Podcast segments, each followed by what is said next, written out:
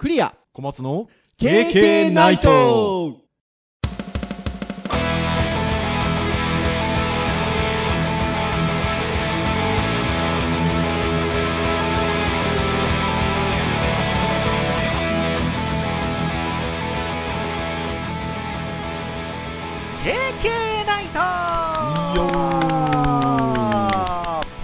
いということで281回の配信となります。お届けをいたしますのはクリアと。はい小松です。どうぞよろしくお願いいたします。はいよろしくお願いします。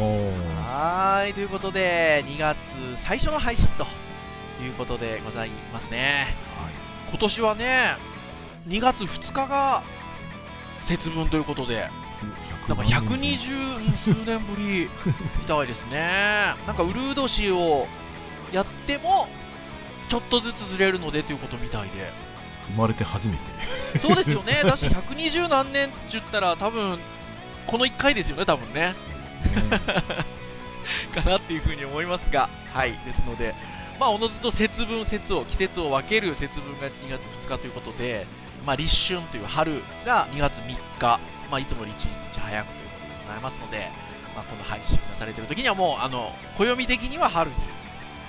なっていると。まあまあまあそういうことですね。はい。い。うことでございますよ。で、で、私ども大学教員の春といえば、4年生卒業制作をちゃんとしっかり作ってもらって、収めてもらうと迎えられると。いうところでございますが、まあ先週ね、卒業制作提出は終わったということで話はしたんですけれども、この間の週末は、卒業制作最終発表会ということで、はいまあ本人たちに、えっと、どういう卒業制作を作ったのかということで、私どもの大学で卒業制作と言いますと、いわゆるまあ通常の大学でいう論文のようなものですよね。ああまあまあまあそういうそうですよね。はい。まあ、卒業するにあたって、えー何か作品をと。なので、まあ、もちろん卒業制作を論文を書く学生もいるんですけど、まあ、やっぱりあの何かものづくりをする学生がやっぱり多いは多いかなということで、はい。はい。えーまあ、その発表をということで、はいまあ、在校生なんかもね、見学に来てということで、言わずもがなではございますが、例年ですと学校のキャンパスの教室で行っておりますが、本年はオンラインということで。でも逆に普段も入退室自由で実施をしてるんですけど、はいまあ、特にオンラインなので参加はしやすかったかもしれないですよね。うんまあそうですね。部分的にちょっと見ようかなっていう感じはできるかもしれないですね。ね、ちょっと空いてる時間にっていう感じで参加いただけることもあったのかなということで、えー30名弱ぐらいで、えっと、実施をしたかなというところでございますが、はい。いやー、一段落。というか、まあ、もう一丁今度はね、卒業制作展があるので、はい、まあ、それをもってっていう感じではありますが、それぞれあのちゃんと締め切り通りに提出をして、発表会も行ったということで、着々と、はい、4年生の皆さん、春に向かってと いう感じでございますよ。はいはいまあ、そんなあの発表会があったんですが、ちょっと発表会で盛り上がった話があったんですよね。そうですね私どものゼミ、他ゼミと合同で発表会やったんですけど、あの私どものゼミのあのゼミ生で、えっと、卒業制作を、えープレゼンテーションをテーマに、えー卒業制作を行ったというか、はい、学生がおりまして、まあ、プレゼンテーションをテーマの、えっと、卒生だったので、その発表会はまさにプレゼンなので、えーまあ、その集大成ということでプレゼンテーションしていただいたんですけど、その時にあの、にわかに、先方のゼミの先生も、まあ、プレゼンが、まあ、非常にお得意であると。小松先生も私も、おしゃべり好きでございますから、まあそうですね。プレゼンが得意かどうかは置いといてまあ人前で喋る仕事をしてますからね、してますから、プレゼンテーションをテーマに、あのー卒業制作を行った学生に対して、まあ、あの先方の先生に公表いただくような形にしたので、あの自分の担当じゃない方のゼミ生の公表をするっていう形を取ったので、えー結構ね、熱いコメントというか、いただいたんですよね。そうですね割とあの場で先生がこうコメントにどう答えるかなっていうふうにやっぱりい一目置くのってなかなかないのではい。でやっぱり先生のやっぱり得意ジャンルというかうん。まあまあ実際よくやられてることなのでやっぱり先生なりのこう観点で温かい意見と厳しい意見と両方いただいて非そうですよね。好評をいただけたかなと思いうんますね。そしてそこにさらに、まあ、参加をしていた、えっと、下の学年の学生さんなんかもちょっとそういうプレゼンテーションが好きな子がいたりしてこう質問が出たりとかして盛り上がったと。で盛り上がったテーマの一つとして今回あえて、えっと、私どものゼミの学生がプレゼンも要はオンラインなんですよね。でその時にあえてこんこういうような状況なので、えっと、顔を出さないプレゼンテーションということをちょっとあの念頭に置いて今回やったんですよね、卒業制作まあまあまあそうですね。でそうすると、まあ、その盛り上がったっていうのが、まあ、通常プレゼンテーションって、まあ、リアルでやるときそうですけど、身振り手振り、まあ、言葉にするならば、非言語コミュニケーション、非言語ですね。はい、非言語コミュニケーション、ノンバーバルコミュニケーションですね。はい非言語コミュニケーション、プレゼンにおいての非言語コミュニケーションにおいてはどう思いますかっていうような話で、大切だ、どうだ、みたいなことで話題になったんですよ。そうですね。ね えまあ、先生ごとにその非言語コミュニケーションのあり方でどこが大事なのかとかねなそれがそれがやっぱり結構大きい話だったりとか、まあまあやっぱ先生ごとに持ってるのが違ってでも大事だってことはまあ共通でそうそうそうそうそうそう同じでしたねすごい盛り上がったと。で、今日ですよ。今日教育会なんですよね、一応ターンで言いますと。で、なんかその非言語コミュニケーションについてお話をしたときに、なんかやけに面白かったので、今日せっかくなんで、はい非言語コミュニケーションについて、ゆるトークをしようかなとはいいうことでございますよ。はい。ですので、まあぜひね、あの皆さんもあの肩の力を軽く抜いて、あの、言えてみようですよね。ポッドキャストで言語でしか伝えないのに、非言語コミュニケーションの話をするっていう。そうですね。我々からすると非言語コミュニケーション。うんまあ実際言語使っちゃってますしね。音しか聞こえてませんからうね、ん伝えられるもの非言語であんのかなこう。まあまあよ抑揚とかね間とか、まあ、強弱とか、うん。まあ多少は非言語なのかもしれないけど、まあちょっとここで言う非言語ってちょっとそういったことじゃないから確かにポッドキャストで やるのそうなは言えんですよて妙ですね。言えてみようなんですよ。はい。いや、でもすごくね、あの、面白い話題かなというふうに思いますので、はい、楽しくお話ができればなというところでございます。はい、で、非言語コミュニケーションについては、まあ、いろんなあのサイトであったりとか、えっと、まあ、文献だったりとか、いろんな、まあ、情報があったりはするんですけど、まあ、おおむねですね、まあ、先ほども言いました通り、考え方が違っても、情報を伝えるという意味では大切ですよっていうことはあって、まあ、あるサイトなんかでは、非言語コミュニケーションの効果はどんな効果をもたらすでしょうかということで、まあ、良好な信頼関係を築く。で、まあ、言葉を補完する。そして、相手の気持ちを読み取ることができるということで、まあ、発信側、受け手側、お互いにとって非言語コミュニケーションというのは、まあ、重要であろうということが、まあ、広く言われるところでございますとはいいうところです。ところがですよ、じゃあ、非言語コミュニケーションがいいところばかりなのかなとか、どう使っていかないといけないのかなみたいなところって、実は結構いろんな考え方があって、はいはい、それを結構面白く紹介してくださっているウェブページがあるんですよね。これ小松先生が私に教えてくださったんですけど、はい。えーこれは顔ナビさんっていううん。ウェブサイトあります。はいで、まあいろんな顔ナビさんのサイトの中の、えっと、記事が、まあ、あるんだとは思うんですけど、その中に、えー非言語コミュニケーションとは、93%は非言語で伝達。具体的な表情の使い方などという記事がございまして、まあ、このウェブサイト、小松先生に私ご紹介いただいたんですけど、編集会議の時に、楽しい。まあ割とね1ページだけど縦長でまあなかなかの情報量がありますねいやー、そうなんですよね。で、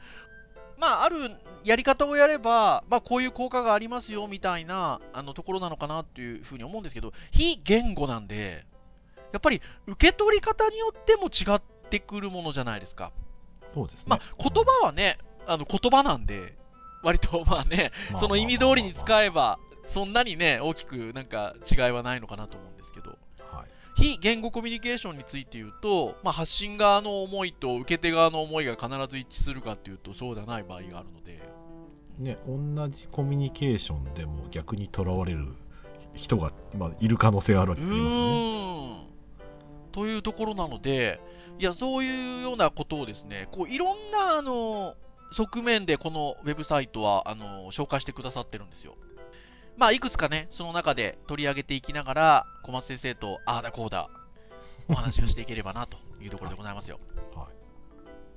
ということで、じゃあその顔ナビさんのですね、えー非言語コミュニケーションとは93%は非言語で伝達。具体的な表情の使い方などについてちょっと見ていきたいなというふうに思うんですが、まずそもそも非言語コミュニケーション、ノンバーバルコミュニケーションとは？ということでですね、非言語コミュニケーションとは字のごとく言葉に頼らないコミュニケーションを意味しますと。えー例えば話す、メッセージを書くといった言葉を使うコミュニケーション以外の意思伝達方法を指しますということですよ。はい、なので、先ほども言った通り、ポッドキャスト、話してますから。っていうところなんですが、まあ、あのそのさらに続けて、他者とコミュニケーションを図る上で、表情や顔色、声のトーン、話す速度、ジェスチャー、視線などは言葉以上に大きな役割を果たしますということで。まあ、それで言うとね、この当ポッドキャストも、声のトーンだったり、話す速度みたいなところは、まあ、非言語コミュニケーションと。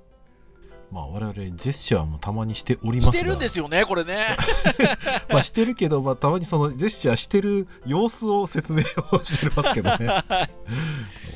まあでも、その私たちがその当然あのリスナーの皆さんに私たちを見てもらってはいないっていうことを分かっていてもジェスチャーをジェスチャーしてしまうっていうのはその声のトーンだったりね話すイメージだったりとかに多分つながるからなんですよねおそらくねまああと普段やってるから多分気持ち的に体がついてきちゃうんですねきっとね。伝えたいっていうところでこう体がうんいや本当に。動いちゃうっていう。そうだと思います。そして、まあ、このような非言語コミュニケーションは私たちは無意識に時に意識的に使い分けていると。服装や髪型香りなども非言語コミュニケーションとして影響しているという考えもありますと。いうことですね、まあ、この辺りもね確かにねしっかり本当はやりたいっていうとなんか全然できてない感じですけど。はい。やりたいところではありますよねというところでございます。でですよ。非言語コミュニケーションの具体例っていうものが来てるんですけどここですよ。仕草やジェスチャーなどは同じ表現でもいくつかの解釈があり時に全く異なる感情を意味することもありますということでいくつかの具体例が非言語コミュニケーションの種類によって示されてるんですけど意味が。これ面白いですね。まあそうですね。この一部うん。表になってるんですけどね。表になってるんですよ表ねでそう非言語コミュニケーションのまあその種類というかね。でそれが意味することはこんなことがありますよって、まあ、多分一例だとは思うんですけど、うん。まあ、これ一つ見るとああ、まあ、確かにそうだなっていうところもありますし、まあ、そう言われてみればそういう側面もあるなっていうのを改めて分かる表ですよね。例えばなんですけどいつもより目を合わせないっていう非言語コミュニケーションがまず取り上げられていましてこれはなんとなくねあの僕なんかでも想定する感じだなっていう感じがしたんですよ。シャイとか退屈しているとか懐疑的疑ってるって意味の懐疑的ですね。である。そして非同意的であると、うん。これは何かいつもより目を合わせないっていうのは確かにそういった意味合いがあるなっていうふうに思うんですけど、次のいつもより目を合わせるっていうのがあの2つ想定される意味がありまして誠実ってまずあるんですよ。はいはいはい。でこれはまあなんかねほら私たちよく小さい頃から言われてたじゃないですか。人と話す時には目を合わせましょうって。まあまあまあ。そうだから、まあ、そういう意味で言うと、まあ、いつもより目を合わせるって誠実ってあるんですけどもう一方の意味合いとして攻撃的ってあるんですよ これでも言われたらそうですよね。まあそうですね。うん。受け手としてはそう感じる時瞬間はないわけじゃないですうね。ん。っていうふうにね、あのー思うんですよね。で、胸の前で、えっと、胸の前で腕を組む。っていう非言語コミュニケーションがあるんですけど、これあのー編集会議の時に小松先生とこの話をした時に、あ、うんうん、あるあるって、結構腕の、胸の前で腕を組まれること先生あるっておっしゃってましたよね。そうですね。ううんん僕は割と無意識的に組んじゃいますけど、まあ、ちょっとある研修とかだとあの腕組むのはなんかそのなんだろうなこれここでいう身構えてるになっちゃうんですけど、うん。その相手を受け入れないというかね。うん。うんなんか意見を聞かないような感じになるから組まないでくださいって 言われたことはいがあってだからそれ言われてからはあのもうちょっと意識しちゃいますよね組む時に。別に相手にこう相手の意見をこう閉ざしてるわけじゃないですよっていう意味でこうなんかあえてこう外すようになっちゃいましたけど。そう。だからまあ胸の前で腕を組むに関して言うと、まあ、身構えてるとか反射的であるとか、えーよそよそしいっていうような意味合いが出てるんですけど一方でこれまたさっきと逆なんですよね。集中しているっていううん。意味も想定されるっていうことで言うとまあ肯定的に捉えられる場合もあるっていううん、そうですね。えー割とこのプレゼンテーションの時に非言語コミュニケーション、例えばね、身振り手振りで、まあ、相手に伝えるのに有効というかね、プラスポイントだよねっていう感じで話したから、非言語コミュニケーションっていうと、我々なんか最初はこう、コミュニケーションを取る上で、うん。プラスになるコミュニケーションのことばっかり考えてたんですけど、うんただここの表でいきなり出てくるこの最初の3つからもういきなりこう、んなんかネガティブなこう印象を与えるものが、うん。ポロポロ出てきて、そうか、やっちゃってるかもなっていうところはありますで同じ行動でもやっぱり受け手がどう捉えるかっていうのがあるので、うん。あの割と真反対の意味合いだったりしていくんですよね、まあ、なので、まあ、肌に触るとか耳や髪に触る。この辺りは割とネガティブな解釈が多いかなっていう感じがするんですけど僕あのこの沈黙ってのが面白いなと思って。はいはいはいはいあの同意や強調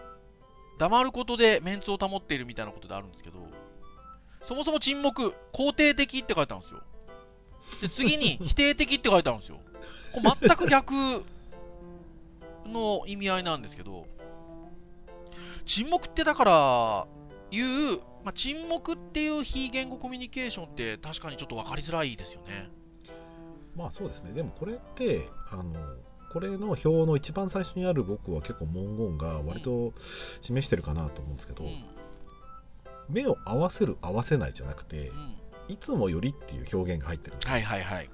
だから普段と違ってっていうその差が割と非言語コミュニケーションで必要な部分になるかなと考えると、まうん。あその沈黙するっていうのがうん。例えば普段いきなり話してるところでうん沈黙をするのか、うん。それともみんなその話してる中で例えばうなずきながらこう沈黙してるのかっていうところで多分捉え方はだいぶ変わっちゃいますよね。うん。だから沈黙だけ言われちゃうとあれなんですけどそれプラス、まあ、その人の見た目の行動っていうところでじゃないと多分この顔が見えない我々のところがじゃあ今今から俺が沈黙しますよって時にそうですよねねあのそれがそので片方の先生が言ったことを僕らは否定的に捉えたか肯定的に捉えてるかって言ったら分かんないですねすぐにはね。うんいやほんとそうですね。まあいるのかなみたいな感じになっちゃいますので、うん。多分そうっす。だからその差なんじゃないですかねその普段さいや本当にそうでしょうね。うん、コミュニケーションの差でよりその変化として沈黙をどう捉えるかっていうところでまあそうとも捉えられますよね、まあ、でもあんまり沈黙ってそういう意味だと非言語コミュニケーションにおいてはあのなかなか伝わらないコミュニケーションな気はしますけどね、うんうん。そうだからその後に続けてえっと非言語コミュニケーションには注意が必要っていう話題になってるんですよ。はいはいはいはい。で非言語コミュニケーションは伝達内容をコントロールするのが難しいという特徴がありますとそうだからややっぱそうななんですよね。だから今のような話で言うと意外とコントロールが難しいんですよ。はいはいはい。うん、そうそうそう。だから言語だけで難しい面を非言語コントロールを使って、えーまあ、保管する、えっと、より伝わりやすいものにするっていうのはあの絶対的に多分あると思うんですけどそこのコントロールをいかにしていくのかっていうのが、まあ、実は難しくて重要ですよっていうのはいや本当にそうだなってあんまりなんかねその意識ってなかったんですよね。うんこのサイト見るまで。だってそんなの非言語コミュニケーションを使うことによって、えっと、例えば身振り手振りやればより伝わるに決まってんじゃんってなんとなく感覚的に思ってたんですよ。まあまあそうですねそうそうなんですけどそこのコントロールが実は意外と難しいんですよっていうのはまあ確かに改めて問われるとそうだなっていうふうに思いますしまあ、さらに言うとここで続けて書いてあるのは非言語コミュニケーションの解釈は民族や文化社会などが異なる場合に必ずしも同じであるとは限らないと。いうことで言うとまあね私どもの大学のことで言うと留学生結構いろんな国からの留学生いますからそうですね。ちょっと解釈が違う可能性もあるんですよね。そうですね。コミュニケーションに関しては、まあそうですね。非言語コミュニケーションもどうかなうん。そうですね。あありますねそういうところはね。多分ありますよね。で私どもの大学の学部名ってデジタルコミュニケーション学部なんですよね。ああそうですね。はい。そう。だからやっぱりこそこのコミュニケーションの部分ってどうあるのかっていうのは割と日々考えてたりしますしうん。私たちも何か言う時にその学部名のこと言うじゃないですか。いますね。僕たちの学部デジタルコミュニケーション学部だよっていうことはよく まあコミュニケーションを大事にしようっていう意味で言うんですけどやっぱこの辺のねところってよりお互いもやっぱり理解しないといけないですしうん結構難いしいもんなんだなっていうふうに思いますね。まあそうですねやっぱ伝える人ありき伝える、ね、場所ありきうんでそれがどういう対象かによっては、まあ、同じねいろんな場所で同じコミュニケーションしたら伝わり方やっぱ違いますからうねん変えないといけないですねいや、本当にそうですね。そしてですね、さらにはね、法則があるらしいですよ。メラビアンの法則というのがあるらしいです。心理学者のアルバート・メラビアンさんによって1971年に発表された私の生まれ年はい。えー、まあ法則があるらしいんですけど、7、38、55ルール、あるいは、これは 3V と呼んでおきましょうかね。3つの V、うーん。3V の法則と呼ばれる法則がありますと。はい。これは多分同じものを指すのかな？うーんそうですね。うん。一応そういう風な記載がウィキとかにもありますね。うんでこの73855ルールってなんかすごい覚えにくいよねって編集会議の時にお話してたんですけど73なんたらって小松先生おっしゃってくださってましたよね。僕あれですよ。7サンバ55ですよ。そうだ73波55だ。踊ってくださいってサンバで55皆さん73波55で773855数字覚えてくださいね。はい。でこのメラビアンの法則73855ルールってのは、まあ、何かっていうとパーセンテージを表しておりまして7と38と55を足したら100になるんですよ。で、えっと、7%これ、えっと、言葉。38%声、ボイス。まあ、大きさ質。質話し方などですね。そして55%態度、ビジュアルですね、うんビジュアル。見た目表情などということで重要なんですよということですよね。これ見るとだから今日話題にしているノンバーバルコミュニケーションね。非言語コミュニケーション。の割合がもう圧倒的に高いってことなんですよね。まあそうですね、まあ、いわゆる38%と55%が、まあ、ノンバーバルコミュニケーションなので。7%だけが言葉、ああまあまあそうなりますね。そうですよ。だからいかにまあ情報を伝えるって意味において、えーノンバーバルコミュニケーションが大事かっていうことだとは思うんですけど。これについてはどうですか？うーんなんかそうですね。もうちょっと言葉多いかなっていう気はしましたけどね。そうそれを見るとやっぱ相手は同じなんですかねナレーションの例えばねシナリオがあったとしても、うん。まあ喋り方それからまあ表情とか見た目っていうところで、まあ、聞こうとする体勢なんですかね。うん。受け入れようとする姿勢なんですかね。うんもしかする僕がよく言うのはその脳が疲れないというか理解しやすいみたいな言い方をしたりしますけど、うん、うん相手例えばこういうこういう間ですよね。間とか使って相手に理解する時間を与えるとか、まあでも言葉7%って言われると、うん僕ら言葉をいろいろ選んでるつもりではいるんですけどね。まあコミュねニケーションにおいてはまあちょっとやっぱ態度見た目表情っていう非言語コミュニケーションやっぱ結構重要なんだなと感じますね。いやーほんそうですね。てなところかなというふうに思います。そして、まあ、その後は、まあ、比較的その非言語コミュニケーションがどういう点で重要だよっていうことが、まあ、語られておりまして、まあ、この辺りは割と皆さんイメージする感じだと思います。要は言葉をこう補完する役割であるとか、えーまあ、相手との距離を縮めるであるとか、えーみたいなところが、えっと、並んでくるんですけどさらにですねその先に行くと非言語コミュニケーションの種類みたいな話まで今度入ってくるんですよ。はいはいはいはいでこの辺がやっぱりまたなんか面白くてですね。はいはいはい。対人コミュニケーションにはまあ様々なチャンネルまあチャンネルか。ごめんなさいチャンネル。まあチャンネル伝達手段を、えっと、用いて行われますということでこれがまた表になってるんですよこのサイトね冒頭から言ってますが面白いななんかこう学問的で すごく非言語コミュニケーションについてすごい掘り下げてるので楽しいなというふうに思うんですけど。まあ対人コミュニケーションチャンネルということで、まあ、大きく分けると音声的なものと非音声的なものに分けられると。はい。はい、そして、まあ、音声的なものに関して言うと言語的なものと近言語的なものということで、まあ、音声的なものの言語的なものっていうのはいわゆる言葉ですので、はいまあ、あの音声的なものには近言語的なものとしてですね声の高さアクセント発言間の置き方がありますよということで、はい。まあ、さっきの話ですよね。これってあれですね近言語近い言語っていう言い方って近言語なんですね。珍しいですね。ねいう書き方。まあ、言語に近いところでの属性ということですよね多分ね。ああなるほど。うん。アクセント確かにそうですね。そう。だから先ほど冒頭にも言った通り、まあ、ポッドキャストに関しては音声メディアですけど、まあ、この辺りは非言語コミュニケーションの、まあ、領域になるっていう感じではあるんですが、まあ、その辺りで近言語的っていう。面白くないですか？面白い。うん。まあなんか大学とかの授業で見そうな。そうそう、文字ですけどね、で非音声的なものに関して言っても、まあ、4つぐらいの、あのーチャンネルがありまして、まあ、身体動作。これ分かりやすいジェスチャーとかですよね。はい。で、えー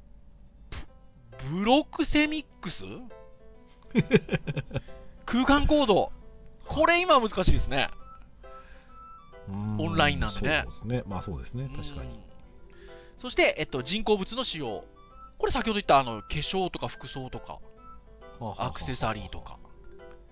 で物理的環境。これも今ちょっと難しいですけど、えー家具照明温度。うん。温度。まあ確かに。まあまあそうですね。うん。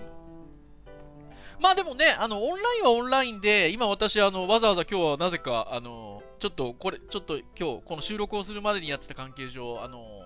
女優ライトがあるんでつけてるんですけど、今、あの皆さん、聞いてる皆さんわかんないと思うんですけど、消すとこんな感じで、つけるとこんな感じでっていうのをやったんですけど。はい、でも、確かに。やっぱ違いますよね。違いますね、うん、これ、やっぱり非言語コミュニケーションの一つですよね。そうですね、うん。なんかあのちょっとやっぱ明るい方が安心感ありますよ。いや、そうですよね。うん。そうそう。なので、やっぱオンラインでもこの辺あり,、ま、あるありますよねっていう、うん非音声的チャ,、まあ確かにチャンネルね。うん、いや、本当に面白いなっていうふうに、まあ、証明、うんあるかなっていうふうに思いますね。そしてね、さらに、そのチャンネルを掘り下げてってるんですよ。もうこれね、まあ今日これも語っちゃうと語りきれないので、ぜひあの皆さん、あの、この顔ナビのサイトご覧いただければなっていうふうに思うんですけど、まあ、表情を一つ取ってみたりとか、姿勢、あとはパラ言語ということで聴覚に関してのものとか、視線に関してのものとか、あとは先ほど言った対人距離、はいはいはい位置関係みたいなところとか、身体への接触とか、もう細かくありますよ。これは本当にすごい。だからまあそういう意味だとうんこのこのページに書いてあることとやっぱりそのオンラインでのコミュニケーションとその物理的なコミュニケーションで非言語コミュニケーションの何が失われて何がこうまあプラスになってるかとかはちょっと紐付けやすいかもしれないですね、こいや、れね。本当そうなんですよ。で、さっきのあの、国が違うと文化が違うみたいなところで、ちょっとたくさんあるんで、今日最後に1個だけ、えっと、表情のところをちょっと取り上げておきたいなと思うんですけど、はいはいはい。チャンチャンネルの例、チャンネルの例で、えっと、表情について掘り下げているところがあるんですけど、顔は3つの部分に分けて、驚き、恐怖、嫌悪、怒り、幸福、悲しみの基本的な衝動によって、これらの顔の3つの部分がどう変化するかを分析されてるんですよ。エクマンという方が。で、顔の上部にあたる眉毛と額、中間部分の目とまぶたと鼻の付け根、それより下の部分。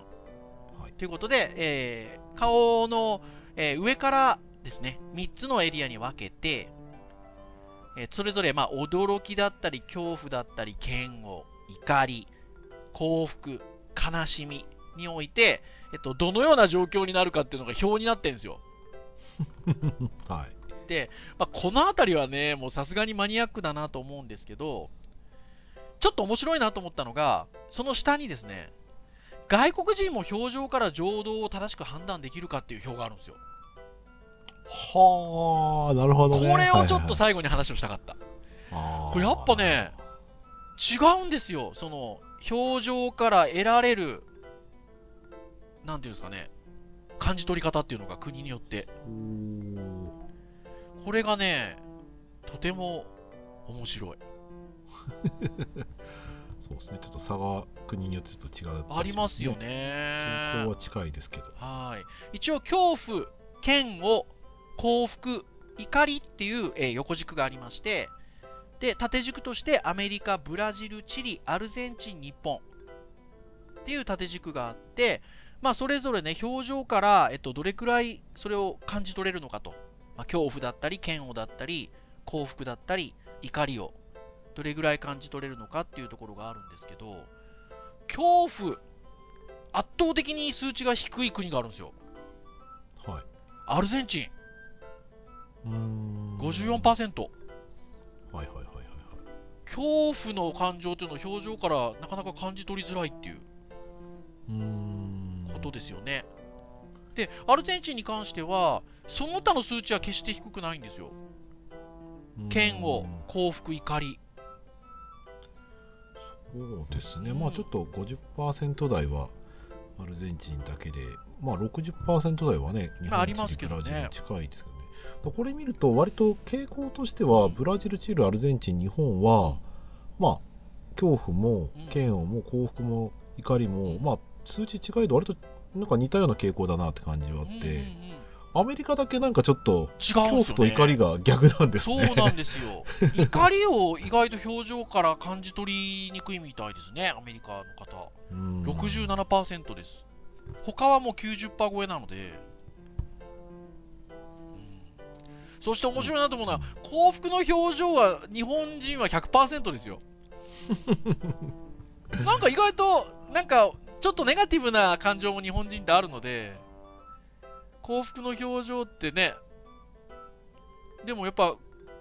あ幸せそうだなっていうのは読み取れる感じは100%ということですごくあるんですね、日本はね。まあそうですね他が95、97、98、100だから、まあ、この、この、この差はどのくらいなので、100%はすごいですね。ね100%はすごいですよね。逆に騙されやすいのかなって気もちょっとああ、わかる。それ、いや、ほんとそうじゃないですか。そなんですかねう。。で、やっぱりあの特数値的にやっぱ特徴的なのは、アルゼンチンが恐怖の感情54%でちょっと取りづらいのかなっていうのと、えーアメリカが怒りが67%ということで、表情から、あーこの人怒ってるなっていう感覚っていうのは少し読み取りづらいのかなっていうのはやっぱ感じられますね。うんあと、恐怖に関してはアメリカは85%、他は60%、50%台なのに、うんアメリカは割と恐怖に関しては、表情で読み取読み取れりやすいかな。やすいってことですよね。うんですので、この辺りはね、今、国はこの5つが表として出てるんですけど、多分いろんな国であると思うんですよね、特徴が。そうですね。そこだこの辺はやっぱり興味深いというか、なかなかね、あの言葉と違って、あのーノンバーバル、いわゆる非言語だと、感じ取り方が違ってくるとね、伝わり方違ってくるなっていうのはちょっとありますよね。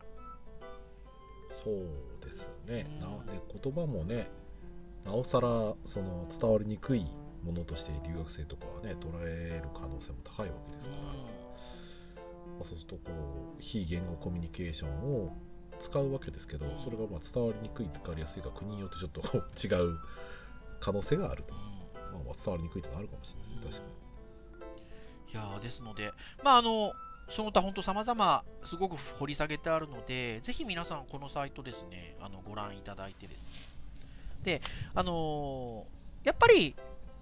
非言語コミュニケーションが、あの重要だっていうことはあの確かだと思うんですよ。あのすごく保管をしてくれるものであるということは、まあ、ただし、えっと、今日ちょっといいくつか話してきたあの捉え方の違いであったりとかあのそういったようなものはうまくコントロールしながら使っていきたいですよね。うん、まあそうですね。あとは、あのー、まあ、今、どうしてもこういうコロナ禍なので、オンラインで授業みたいなことも多いんですけど、まあ、私たちはね、どちらかというと発信側なので、えっと、顔を出して、えっと、ビデオをオンにして授業をしていくってことが多いんですけど、まあ、受け手側である学生さんはね、あのなかなかあの教室では顔見せてるんだから顔見せて当たり前でしょうみたいな考え方もある中で、ただし、まあ、家という空間でこういうカメラで自分の顔も見つつ喋るっていうところでちょっとねカメラをオンにしたくないっていうあの、うん、学生さんがいるのもねやっぱりわかるし、まあそうですね。非言語コミュニケーションでいうところ例えば目線が直接やっぱりこっちに来ている。そちらこちらが見られている、まあ、それも一つねあのコミュニケーションの一部でしょうし、まあ、普段距離っていうところでいうとやっぱちょっと測りにくいっていうところも多分あると思いますからね自分が隠れればその距離が保てるっていうのはちょっと分かる気はしますけどね。なので、まあ、あのそれを強制することももちろんできないんでね、絶対的につけろっていう言い方はできないので、あのそれで言うと、まあ、そういうちょっとこう非言語コミュニケーション的なところが、えっとこうまあ、損なわれるっていうことも分かりながら、まあでもね、あの今のような、例えば声において言っても、えっと、非言語コミュニケーションの要素があるよっていう、近言語的な、はい、ところだったりとか、まあ、そのあたりもあの意識をして、なんかあの授業なんかもやっていきたいななんていうふうに思いました。うん、そうですね。で、これなんかちょっとこの資料っていろいろと捉え方が僕あると思ってて、はい、まあ、一つは僕らがその、あこういうふうなことをしてると、もしかしたら伝わる、もしくは逆にネガティブなイメージで捉えられる可能性がある。っていうふうなことは僕ら知識としては知っていかなきゃいけないなっていう面が一つあると。でただ逆にこれを知識として持っているがゆえになんかどう見られてるか怖いとかね、うん、いうのはちょっと逆にこうなんかこう怖がる人も僕はいるかなと思っていて一応ここでやっぱり重要なのって捉え方って本当に人によって違うからっていう。ただ傾向としてただ単にその言葉だけで伝えるよりかはやはりそれ以外の非言語コミュニケーションで、まあ、伝わることがやっぱりあの誤解釈を生みにくいっていうのかな、まあ、よくあるじゃないですか。そのテキストだけのコミュニケーション。これなんてねもう最たるものでなんか書き方で相手にとってそれが捉え方が複数存在していてそれトラブルになったりするわけですよ。だけど相手がそこにいてその距離非言語的な見られてる見ている喋っている表情がある声の抑揚がある声の高さが違う強さが違う、まあ、そういったことで同じ言葉喋っていても伝わり方が全然違うわけですよね、まあ、そういう意味だとその逆説的に言えば、非言語コミュニケーションが取れない環境下でのコミュニケーションに関してはやっぱ誤解生みやすいよ。だからやっぱりその注釈だったり読み直しだったりとかはまあした方がいいし、まあ、逆にあんまり気を使いすぎてあの何もできないようなコミュニケーションにならないようにはちょっとなってほしいなと思っていて、人によっては捉え方も違うんで、まあ、ちょっとバランス難しいと思いますけどね。うん、いや、本当そうですね。ぜひ、ちょっと皆さんも、リスナーの皆さんも、非言語コミュニケーション、はい、言いにくいですね。非言語コミュニケーション、はい、あのちょっと興味を持っていろいろ見ていただければなというふうに思います。はい、ということで、お時間も結構来ておりますので、以上といたしたいと思います。KK ナイトは毎週木曜日に配信をいたしています。えー、公式サイトアクセスをしていただけますと、プレイヤーが、えー、ございますので、サイト上で直接聞いていただくことができます。まあ、そういった形で聞いていただいている方も多いんではないでしょうか。ただ、えー、Apple Podcast 等々の購読登録サービスで登録をしていただけますとですね、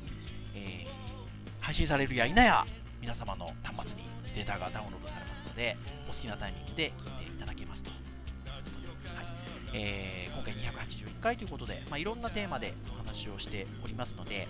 ねえーぜひあのご興味があるものがあればながら聞きでも結構ですので、えー聞いていただけますと、えー喜びますという感じでございます。はい、それでは以上といたしましょうかね。えー本日お届けをいたしましたのはクリアと、はいお待ちでしたそれでは次回282回の配信でお会いいたしましょう。皆さん、さようならさよならすげえ手振ってます。